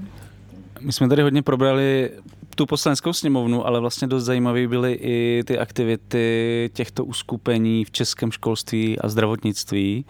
A možná by bylo dobré eh, tak nějak preventivně posluchače a posluchačky upozornit na to, Jaké programy tyto organizace nabízejí, jak se, jak se ty kontroverzní uskupení jmenují, kdyby s nimi třeba přišli někdy do styku a co je vlastně jejich agenda? Jo, eh, tak v souvislosti se školstvím je určitě potřeba zmínit Národní iniciativu pro život, což je organizace, která vznikla v 90. Na Plzeňsku. Na Plzeňsku a původně chodila do škol právě třeba s videí, jako, nebo s fotografiemi těch potracených plodů a tak dále. Oni v pos- poslední roky se také, jakoby se jim podařilo nějak uh, tohle vlastně zmírnit. zmírnit uh, a říkají teď vlastně, že dělají ty preventivní programy, dokonce na to mají akreditaci od ministerstva školství. Mm-hmm. Uh, Co to znamená? To znamená to, že mohou do těch škol vlastně chodit a říkat, že mají akreditaci a že jsou jako legitimní vzdělávací nebo jako preventivní organizace organizace. A děje se to prostě Stejně v nějakým tak, velkým měřítku. Děje se to podle mě v docela velkým měřítku. Jako Jo. Je to ve velkém měřítku. Um, na jedné škole, se kterou jsme mluvili, bohužel se nám nepodařilo získat přímé vyjádření od těch lidí, co byli na té přednášce, tak v reakci na ně jako vznikl i spolek na škole, jako protest mm-hmm. proti tomu. Mm-hmm. Takže uh. jako je to vlastně mnohem rozšířenější, než jsme si mysleli, protože já upřímně jsem neznala Národní iniciativu pro život, než jsem začala ten projekt. Já taky ne. Já taky Jenom ne. právě z tohohle důvodu, pokud to poslouchá nějaký pedagog, pedagožka základní Pozor. střední školy, tak kdyby přišla nabídka od Národní iniciativy pro život, mm-hmm. přemýšlejte nad tím, co vám přišlo. Můžeme doporučit, pozvěte si třeba koncent. Přesně tak, malá reklama. Je dobrý. A, a co je třeba zajímavé, je to, že oni vlastně ty poslední uh, roky už teda neukazují ty jako skandální fotografie, ale třeba dělají, eh, co já jsem mluvila s jednou eh, ženou, která to podstoupila před vlastně dost nedávno, tak oni třeba měli jako uh, to plastové embryo a říkali mu jako Vojtíšek celou dobu, že už jakoby vlastně manipulují a dělají tyhle jako manipulativní lehké jakoby hmm. strategie, že tomu jakoby plodíku říkali Vojtíšek celou dobu, potom zároveň dělají to, že dělají třeba uh, ve skupinách, že si má člověk jakoby představit, jaké to je pro, jaké je jít na interrupci pro tu ženu, toho muže a to dítě, že vlastně to jsou takové jakoby lehký náznaky, samozřejmě, že pro to dítě nebo pro ten plot to asi není úplně dobrý, protože skončí, ale že vlastně... Je otázka, mm, jestli ty jsi schopný reflektovat. No, což asi není. No, Což samozřejmě není, 16 buněk. ale, ale jako když tohle uh, vlastně řeknete dětem v páté třídě, No, tak uh, oni vlastně hm, si myslím, že to je jako funkční strategie, že Hmm. nějak to takhle rámovat. Co si asi myslí Vojtíšek, když No, jde na internet? tak. Když ho jdou zabít, jo. Co si Tak o tom tak může myslet? A další Nic, no. věc je, že oni si jedou jako mega genderový esencialismus. Že vlastně ženy jsou ty křehké květinky a muži jsou ti lovci, co mají rádi sex, když to pro nás to je něco posvátného. Já jsem si úplně vzpomněla na Mean Girls, jakože nemějte sex, otěhotníte a umřete. tak uh, přesně takhle tak to je, no. Že, jakože říkají, nemějte sex vyloženě, protože a to je, furt ten špatný pro Národní vás. iniciativa pro život? Nebo... Národní iniciativa pro život, ale dělá tohle to i CENAP, který my jsme s Magdou přímo navštívili. A což kde nám je- přesně tohle jako Což je? Brněnské centrum pro rodinu a je to na, zároveň Centrum naděje a centrum naděje a po, pomoci, pardon, a je to zároveň jako i gynekologická ordinace doktorky Lázničkové, což mm-hmm. je Mhm. asi jedna z nejradikálnějších gynekoložek v Česku vůbec. A ta sídlí v Brně? Nebo? V Brně. V Brně. A oni právě také uh, byli na nějakých školách, protože oni zároveň k tomu jedou hodně jako uh, vlastně přírodní řešení uh, Mhm. Bylinky. třeba byly, bylinky jako přírodní řešení toho, že někdo nemůže počít nebo a tak Jo. dále a tak dále. A propagují symptotermální metodu, která je hodně oblíbená právě v církevních kruzích.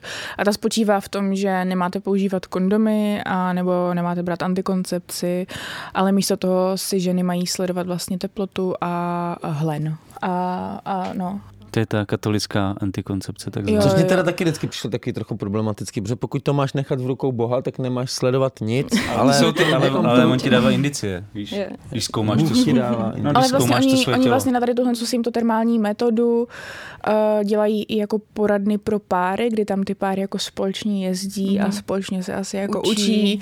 sledovat ten hlen. A což Ale- my nechceme, asi určitě vlastně nechceme, nebo ať si každý jakoby to řeší jak chce, ale je, my jsme se právě potkali uh, s primářkou vojenské, gynekologie ve vojenské nemocnici, která nám říkala, že toto rozhodně není jako spolehlivá metoda antikoncepce, takže... A oni tvrdí, že je? Oni tvrdí, že je. Oni, Oni tvrdí, že to je lepší než kondom, protože spermie Konkrétně v tom mohou cenapu. kondom obeplout. Jo. Jo, kon- konkrétně v tom cenapu nám tvrdí, že to je vlastně jako lepší než hormonální. Klienti antikoncepce. sice pak mají třeba sedm dětí, ale Tak se Bůh, Bůh je se.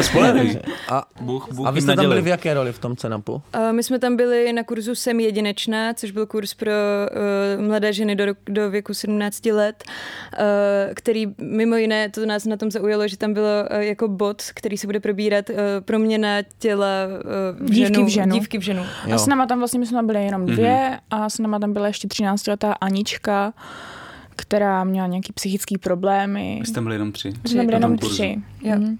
Ale pravděpodobně většinou podle mě bývá jako větší obsazenost, ale ono to bylo v čas, kdy je ještě vyučování v běžný To by bylo školní plný, den. Jdeš za školu to by a... byl plný soumrak antigenderů. A oni právě jako v tom cenapu, to je hodně zajímavé, že krom toho teda, že občas chodí na ty zdravky uh, do těch škol, jako mluvit o těch bylinkách, tak zároveň, a to je ještě víc problematické, byli dlouho jakoby financovaní uh, z Jihomoravského kraje a z magistrátu hlavního města Brna, což uh, doufám, že se i tím, že jsme napsali vlastně ten text, tak doufám, že se podařilo s tím nějak hnout, protože já jsem vlastně konfront, nebo my jsme konfrontovali všechny lidi, kterým prošly jakoby uh, rukama ty papíry, Hmm. kteří Kromě- přiklepli ty peníze to, téhle organizaci, která vyloženě říká jako dezinformace ohledně zdraví, jakože oni vyloženě Mhm. jako lžou ohledně různých jako zdravotních Mhm. faktů. Konfrontovali jsme všechny, kromě současného minister, ministra uh, životního prostředí Hladíka, Mhm. mm-hmm. který v té době, kdy ty dotace putovaly cenapu, tam dělal náměstka hejtmana pro rodinnou oblast. Ale toho se nám nepodařilo. A toho se nám vlastně nepodařilo. dovolit. Volala jsem mu dnem i nocí, ale bohužel, tak zdravím. No a hodně jsme mluvili o školství a v tom zdravotnictví je něco, co by stálo za to ještě vypíchnout? No, Paní to je- to je Lázničková jako- tady byla. Paní Lázničková, ale to je jako nutno říct oblast, která by Kterou- si jako zasloužila samostatné texty a je to, máme to v plánu určitě do budoucna. No. Super. Obecně to, jak jako ovlivňují ginekologii, um, protože my, jsme- nám se jako podařilo zjistit, že česká ginekologie není úplně dobrým stavu bě- během toho a že to, jakým způsobem někteří ginekologové přistupují jako k ženám, které k ním dochází, je docela odporný.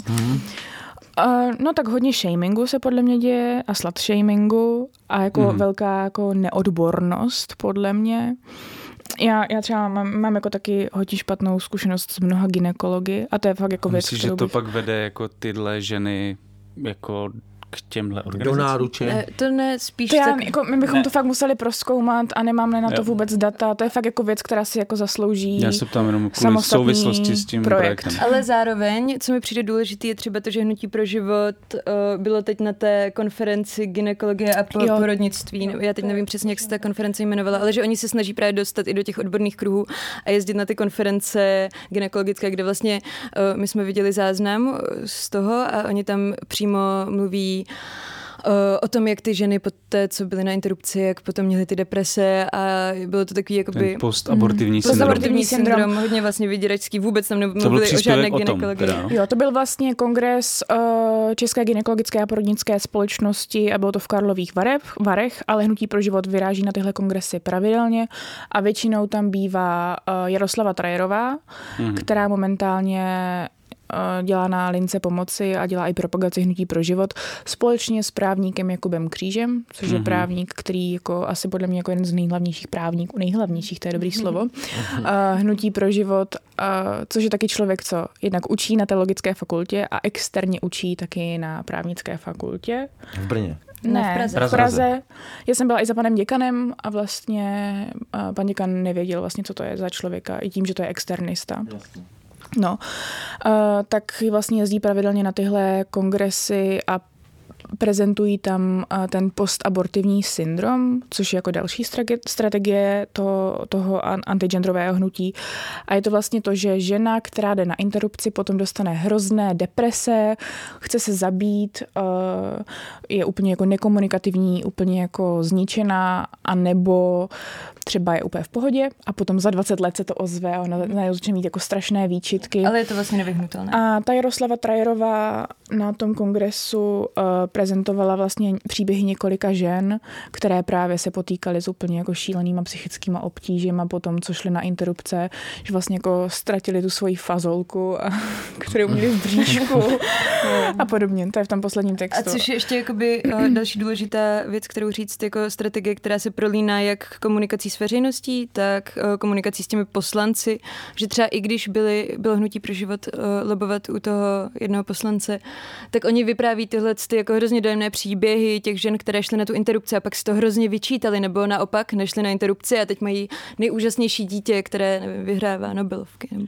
Bůh více. A ještě bych u té příležitosti chtěla moc poděkovat uh, Unii porodních asistentek, protože uh, jsme se s nima spojili, oni vlastně se účastnili, účastní tady těchto kongresů a měli tam i výstupy a já jsem se přímo spojila s uh, místopředsedkyní doufám, že to říkám, nebo víceprezidentkou, pardon, říkám tu funkci určitě špatně, Veronikou Hažlinskou, která mi poskytla některé materiály a oni potom uh, vlastně udělali jako i veřejné vyjádření a vymezili se vůči tady tomuto Mhm. uh, a upozornili na to, že to může být nebezpečné, že může dojít jako i v Česku k omezení interrupcí. Mně Mhm. právě přijde vlastně v něčem víc zaražející, než to, že se dostanou do sněmovny, takže se dostanou tady na ty jako odborný semináře, kdy vlastně třeba ta doktorka z z vojenské nemocnice, ginekoložka, sama řekla, že tam oni říkají spoustu vlastně nesmyslů, Jo. že jo, jakoby celkem běžně. Tak to je otázka na tu českou gynekologickou a porodnickou No. společnost, jako jak to, že je tam zve, jak je Možná to každý Ti nám taky neodepsali. Ti nám taky neodepsali uh, a, a ty unie porodních asistentek mám pocit, že jako byly hodně naštvané, no, No protože na oni,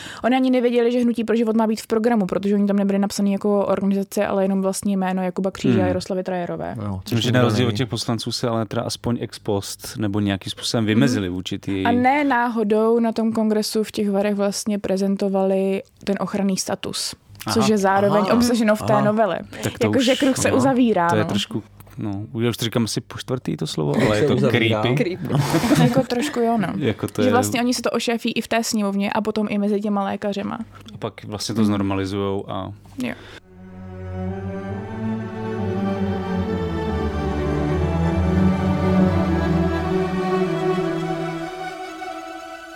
Hele, uh, my jsme tady mluvili o Česku, ale vlastně ten antigender není nějakým jakoby českým specifikem. Hmm.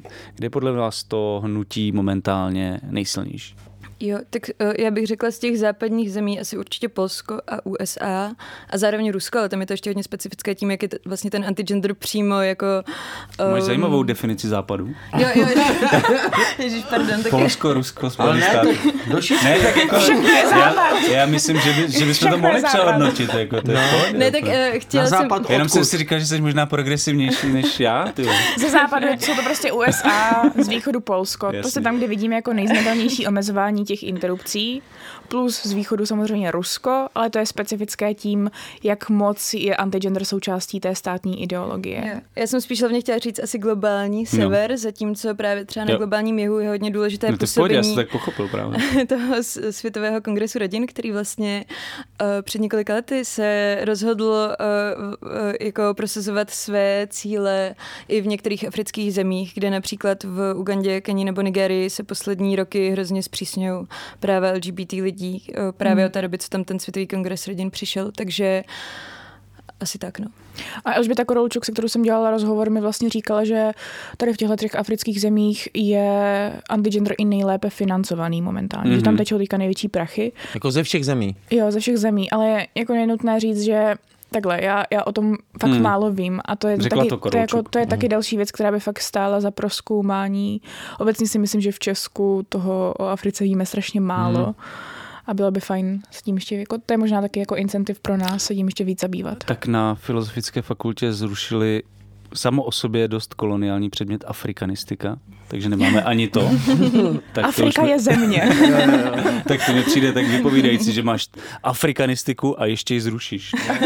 prostě Afrika is a country a afrikanistika ryb eh, na Filozofické fakultě. A vy jste změnili Polsko. No. Což není asi překvapivé. Uh, Což není překvapivé. Tak takže tam... bych se rád zastavil u toho východoevropského kontextu, jestli je v něčem jakoby specifický. Určitě jo, protože v našem uh, regionu ten antigender pracuje vlastně s koloniální rétorikou. Um, vymezuje se proti západu a vyloženě uh, Elžběta Korolčuk s Aničkou Grav říkají, že oni jako apri- apropriují tu koloniální rétoriku a Západ je ten zlý kolonizátor a Kaťáci jsou ty oběti, jsou ti kolonizovaní a zároveň rodina je ta zábrana, která má vlastně jako nám všem pomoci proti tomu zlému kolonizátorovi. My jsme to třeba mohli vidět na Národním pochodu pro život na Témši, kde arcibiskup Graubner právě používal antikoloniální retoriku. Jo, on tam mluvil o otroctví a Voltérovi, nebo co? O otroctví Voltérovi. To jsem koukal. Jo, jo, jo, jo. A že vlastně jako rodina je ta zábraná proti tomu kolonizátorovi. No, to je, a ještě nějaký další specifika, i když tohle jako asi úplně jako... No tak tam asi jde spíš o to, jak se vyrovnává s tou socialistickou, nebo no, jako, jako roli v tom hrála ta socialistická minulost, jo. No, to jsou ty jako dopady neoliberalismu, které jsou u nás jako strašně znatelně cítit. Prostě ty divoké devadesátky a to, jak brutální socioekonomické nerovnosti tady máme a přichází to řešení v podobě antigendru a ukazují na tu jako Evropskou unii, která to tady všechno jako zapříčinila, že my se tady máme špatně a oni nás vlastně zachrání proti ní. To je prostě takový myslel... ten jako klasický jako triadický populismus, ne? že máš jako ten jako idealizovaný lid, ty, ty jako elity, které to způsobily a potom ještě ty imigranty, nebo ten západ, nebo ten gender. A my tady v Alarmu máme ještě další přísadu, kterou do toho hodím, a to je antikomunismus protože vlastně jako všechny ty země z východního bloku byly hodně progresivní jako v té mm-hmm. legislativě eh, na svou dobu. Na svou dobu. Jo, tak o tom Možná, že to mě, taky hraje roli. Jo, určitě jo, že o tom tady podle mě mluvila u vás i Eva Svatoňová, která na tom, o tom napsala úplně skvělou dizertačku o tom diskurzu a oni jsou jako hodně antikomunističtí, mega se vymezují vůči Marxovi, on má být jako nějaký jako mega démon satan. vlastně, satan. No a vlastně ten jako neomarxismus, který se tady hodně rozvířil v souvislosti s uprchlickou krizí, na to určitě taky hodně jako napadá. Hele, a jak myslíš, že se ty české, zase zpátky do Česka, české organizace vztahují třeba k tomu, co se děje ve Spojených státech v souvislosti s nejvyšším uh, americkým soudem nebo uh, v tom, co se děje v Polsku a tak dále, jestli je to pro ně jako nějak důležitý, inspirativní, motivující. Jo, tak jestli oni... se k tomu hlásejí. Jako jo, oni o tom uh, hodně aktivně podle mě informují ve svých newsletterech, jak Hnutí pro život, tak Aliance pro rodinu vlastně hodně pokrývá to, co se, co se vlastně povedlo v zahraničí, uh, což třeba Roe versus Wade zrušení precedentu, tak je jedna z těch věcí, o které vlastně hodně jako informují a dávají to jako příklad toho, že se s těmi uh, věcmi dá něco dělat, že ten posun je možný a že se to daří jinde, takže se to bude dařit i, i tady vlastně, nebo je možnost uh, udělat takový posun i u nás. Mm-hmm. Zároveň, ale když se podívá na polské Ordo Juris, tak to jsou fakt profíci, jakože mm.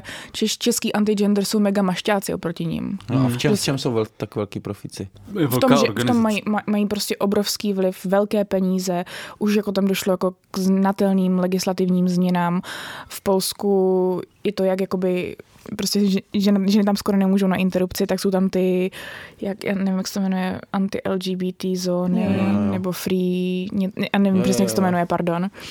Uh, tak jako ten vliv je tam prostě větší, plus ten vliv na vzdělání je tam větší. Mě Elžběta Korolček během toho rozhovoru říkala, že vlastně tím, jak se napojili na tu vládu, tak všechny neziskovky, které tam třeba jako progresivně snažili zavádět sexuální výchovu, něco jako koncent u nás, prostě jsou mega osekaný všechny granty hmm. a všechny hmm. peníze putují právě nějakým antigendrovým vzdělávacím organizacím.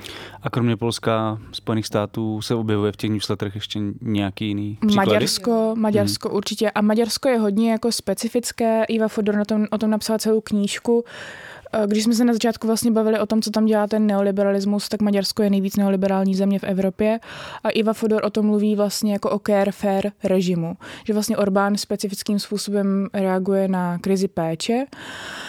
A ten, ten režim je hodně zvláštní v tom, že on je jak jako antigendrový, tak i mega neoliberální, že tam vlastně jsou všechny příspěvky sociální ze státu alokovány jenom jako středně příjmovým bílým rodinám, hmm. které jsou zapojeny v oficiálním trhu práce a hodně to podporuje porodnost, ale zároveň to hodně podporuje i tu práci, jakože víc makejte a víc roďte a tím větší budete mít jako příspěvky od státu.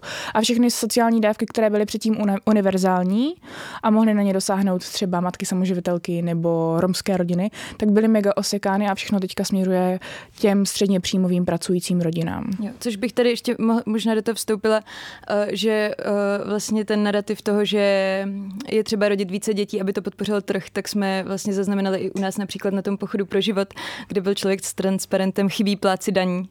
Eh, že vlastně tím, že, no. že nám tady vlastně chybí ty děti, starne ta populace, což bude nějaký ekonomický hmm. problém a my ještě jako tady máme legální interrupce, takže se nám nerodí ty děti. Mm, tak to je, mm. mi přijde vlastně hodně zajímavý a zároveň to říkal i ten Graubner vlastně na té Takže jako, že oni vlastně neoliberálům, neoliberálům oni slibují konzumenty. Dalo by se to tak možná Pracovníky a prá- plátce Pracovníky daní. A daní. Aby to nemuseli být migranti. A hmm, přesně tak. Přesně tak. No. Tak ono vlastně jako, jako Což by celá ta, mohlo být jedno. Celá no. ta Orbánová politika je právě odpovědí na nějakou tu údajnou jako demografickou krizi, že jo? Že vlastně jako lidi vymírají, protože přicházejí ti jako a chtějí nás tady nahradit ti migranti, takže musíme víc rodit a víc, víc pracovat. A jako vlastně ženy to staví do pozice, že oni jako musí i víc makat, i víc hmm. rodit. Takže vlastně je na ně jakoby dal, ještě jako další, další břemena péče. Že vlastně všechno to zase nesou prostě ty ženský na těch bedrech. Je to Chceš tak být vždycky. žena v Maďarsku. Hmm. Chceš být žena v Maďarsku. No, no, nic v Maďarsku. Ale pojďme na závěr si ještě nějak jako zhodnotit nějak realisticky ty perspektivy nebo postavení antigender hnutí v Česku a, a jeho politický vliv. Jestli co konkrétního by se podle vás mohlo třeba těmto organizacím podařit prosadit v blízké budoucnosti. Jako už jsme tady mluvili hodně dlouho o tom návrhu legislativní změny nebo novely zákona. Něco podobného čekáte taky, nebo? Je důležité asi říct, že teď s tím, jak se posunula do dalšího čtení uh, návrh na manželství pro všechny, tak se zároveň posunula na, jako návrh na... To ústavní zakotvení to ústavní... svazku uh, manželství jako muže, pardon, manželství jako svazku muže a ženy. A ono jako, taky jsme z toho zase tak moc nevšimli. Já bych se toho taky nevšimla, kdyby vlastně Filip Titlbach o tom nenapsal tweet, že ono hmm. vlastně jako do druhého čtení prošlo jak jako manželství pro všechny, tak, tak ale i tohle. A ono jako, jo, to asi se pravděpodobně neschválí, protože je na to třeba to dvoutřetinová většina, ale jako i tak je to přece mazec. Přesně tak. A zároveň oni uh, hodně vlastně jejich snahy teď, uh, konkrétně teda Aliance pro rodinu, směřují k uh, k surogátnímu surogátnímu mateřství. Jo, jo, aby se to krimina- kriminalizovalo. No. Aby se to kriminalizovalo s tím, že ale vy v Česku nemůžete ani, uh, a to je znovu ta vlastně perspektiva toho, že oni chrání ženy, že říkají, že třeba na Ukrajině, eh, kde je surogátní mateřství vlastně jako legální i jako pro výdělek, takže se tam potom, eh, že vlastně ty ženy trpí a že tam jsou jako spousta problémů, což je pravda, ale Hmm. v České republice nemůžete někomu zaplatit milion za to, že vám odnosí dítě. To jako není legální. Je to eh, legální, pokud je to vlastně zadarmo tím, že třeba ten člověk je vám nějak blízký. Ale oni říkají, že i toto vlastně je obchod s dětmi, to hodně rádi používají jako figuru a že by se to mělo úplně vlastně zrušit ta možnost, což by zase komplikovalo hodně uh, třeba queer párům jakoby možnost uh, mít dítě, nebo, nebo tak. Jo, já tady možná vnesu trošku jako radikálního feminismu, jenomže na surgátní mateřství se právě jako ukazuje, jak nukleární rodina je totální konstrukt. Hmm. Přeštěte si Sophie Lewis. A uh, zároveň oni tam ještě měli tomu surrogátnímu mateřství něco. Je- O tom byl teďka i ten kulatý stůl, kde jsi byla, ne? Jo, jo. No ale když jsme mluvili o radikálním feminismu, tak eh, jaká je reakce na antigender hnutí, kterou bychom potřebovali? Jaký máme odpovědi, co můžeme dělat vlastně? Jo, tak uh, Eliška potom asi bude mluvit o tom feministickém populismu. Já bych ještě uh, asi ráda řekla, že mi přijde hrozně důležitý, jak by z té politické, z, toho, z té politické roviny upozorňovat na to, jaké vlastně um, pozice tihle lidí například v té sněmovně nebo ve státu v těch strukturách zastávají a že mám pocit, že lidem třeba z ODSky konkrétně, se kterou jsou jakoby oni hodně provázaní, uh, třeba právě Jan Gregor, tak uh, vlastně jim se politicky podle mě nevyplatí si tam ty lidi uchovávat v momentě, kdy se na to bude hodně upozorňovat, hodně se bude upozorňovat na to, co třeba Jana Jochová jako je schopná ze sebe Si záleží na tom, co na to Marek Benda. Jasně, ale zároveň jako spolu má nějakou voličskou základnu, která není podle mě jako fanouškem antigendru. A myslím si, že je proto hrozně důležitá i ta eh, nová petice, která vznikla pro to, aby těhle lidi byli odvolení ze struktur toho státu. A myslím si, že to je jako jedna z věcí, kterou bychom měli aktivně prostě pořád dokola opakovat a říkat těm lidem, protože ačkoliv nám v té bublině se zdá, jako že o tom přeci všichni ví, že tamhle Gregor dělá tohle, Jochová dělá tamto, tak není to pravda, jako ty lidi to často neví a jsou potom často v šoku a štve je to. Takže si myslím, že tohle jako neustále opakovat uh, je jedna z důležitých strategií a ještě co jsem se bavila právě s jedním tím naším zdrojem, který v té sněmovně pracuje, uh, tak další věci třeba těm politikům přímo psát, organizovat se třeba nějaká skupinka, že třeba 10 lidí, každý napíše osobní e-mail tomu politikovi, který spolupracuje s nějakou takovou organizací, nebo který má toho asistenta, asistentku, buď z Aliance pro rodinu nebo z Hnutí pro život. Prostě vytvářet ten nátlak neustále na ty politiky. Nejlepší by bylo mobilizovat voliče ODS, ať píšou svým poslancům, proto, pokud se jim to nelíbí. Věřím, že takový Mm, prostě... prostě- voliči ODS určitě existují. Potřebujeme jako stejně dobré lobbysty, jako má Hnutí pro život, a, a nebo jako přímé napojení, jako má Aliance pro rodinu. No. A musíme mít taky skvělé novináře a novinářky, který to budou mapovat a budou o tom psát, protože jinak se to ta veřejnost vlastně nedozví. A teď A ještě na potom- závěr ten radikální, ne, Radikální feministi- feminismus. feministický populismus. Feministický populismus. O tom vlastně v závěru té své knížky mluví Graf a Korolčuk v návaznosti na Chantal Mouffe, která napsala o levicovém populismu knížku. A ona vlastně říká, že žijeme jako v populistickém momentu, že politika už není o, nějaký, o nějakém jako souboji ideí a ideologií, ale je hodně reakční, hodně emotivní, ukřičená o tom, kdo přijde dřív, tak ten dřív bere a podobně. A říká, že vlastně levice by na to měla reagovat. Po vzoru třeba bra, uh, latinskoamerického hnutí Ni Una Menos nebo polských feministek a strajk kobět, že vlastně potřebujeme redefinovat to, kdo je ten lid a kdo jsou ty elity. Že vlastně my musíme přijít a my musíme říct, my jsme ten lid a vy, skorumpované elity, nás rozhodně jako nezastupujete. To je docela velký, těžký, ale zajímavý úkol pro nás, Mhm. pro všechny. Já jsem doufal, že to bude nějaký takový centristický, liberální řešení. To si ale- právě myslím, že je jako hrozně nutný, hrozně jako nutný říct, že na antigender určitě nepomůže jako konformismus. Jo, že tak nic, no. my jako nemůžeme na reakcionáře... Já, nemůžeme- Macron máme, já a Musíš Macron při- máme smůlu. Musíš přitvrdit. že nemůžeme na reakcionáře reagovat tím, že budeme reakční. My potřebujeme prostě odvážné vize, skrze které se nám podaří mobilizovat ty lidi. Potřebujeme nějaký catchy fráze, něco co, něco, co nás bude bavit. Potřebujeme jako emoce, protože ono ten antigender hrozně dobře pracuje jako s emocemi, s emocemi a to, jak jako třeba dokáže ten stud za to, že jsme montovna Evropy proměnit v píchu na národ. Hmm. Tak my musíme jako pracovat s emocemi úplně stejně uh, takticky. Tak doufám, že to bude mobilizovat a energizovat i naše dnešní posluchače, posluchačky o reportážní sérii mezi Bohem a ultrapravicí mapující aktivity českého antigender hnutí jsme v dnešním kolapsu e, mluvili s dvěma hlavními autorkami, které tuto sérii pro Alarm připravovali. Do studia dnes dorazila naše kolegyně z redakce Magdalena Dušková a taky zakladatelka druhé směny a naše spolupracovnice Eliška Koldová. Díky vám obě, spoluzakladatelka. Eh, díky vám oběma za tenhle skvělý rozhovor a za to, že jste si na nás udělali čas. Díky ještě jednou, mějte se skvěle. A zase někdy tady v uh, Mr. Wombat studiu. Díky, Díky moc. Mějte se. Mějte se hezky. To už je z dnešního kolapsu skoro vše, než se úplně rozloučíme, připomeneme vám naši kampaň na portálu Darujme, v níž můžete finančně podpořit vznik nového webu Alarmu a tím taky i fungování naší redakce nebo tento podcast. A samozřejmě díky všem, kteří nás už dávno, dávno podporují, protože bez vás bychom nikdy žádný podcast, ale ani nic jiného dělat nemohli, takže ještě jednou díky. Díky, díky, díky, pište nám svoje nápady, připomínky a pochvaly na mail kolaps.cz Snažíme se na všechno poctivě odpovídat. To už je z dnešního antigender dílu podcastu Kolaps úplně všechno. Ze studia Mr. Bomba se loučí Jan Bělíček a Pavel Šplíchal. Budeme se těšit zase příště u dalšího dílu podcastu Kolaps. Čau. Čest.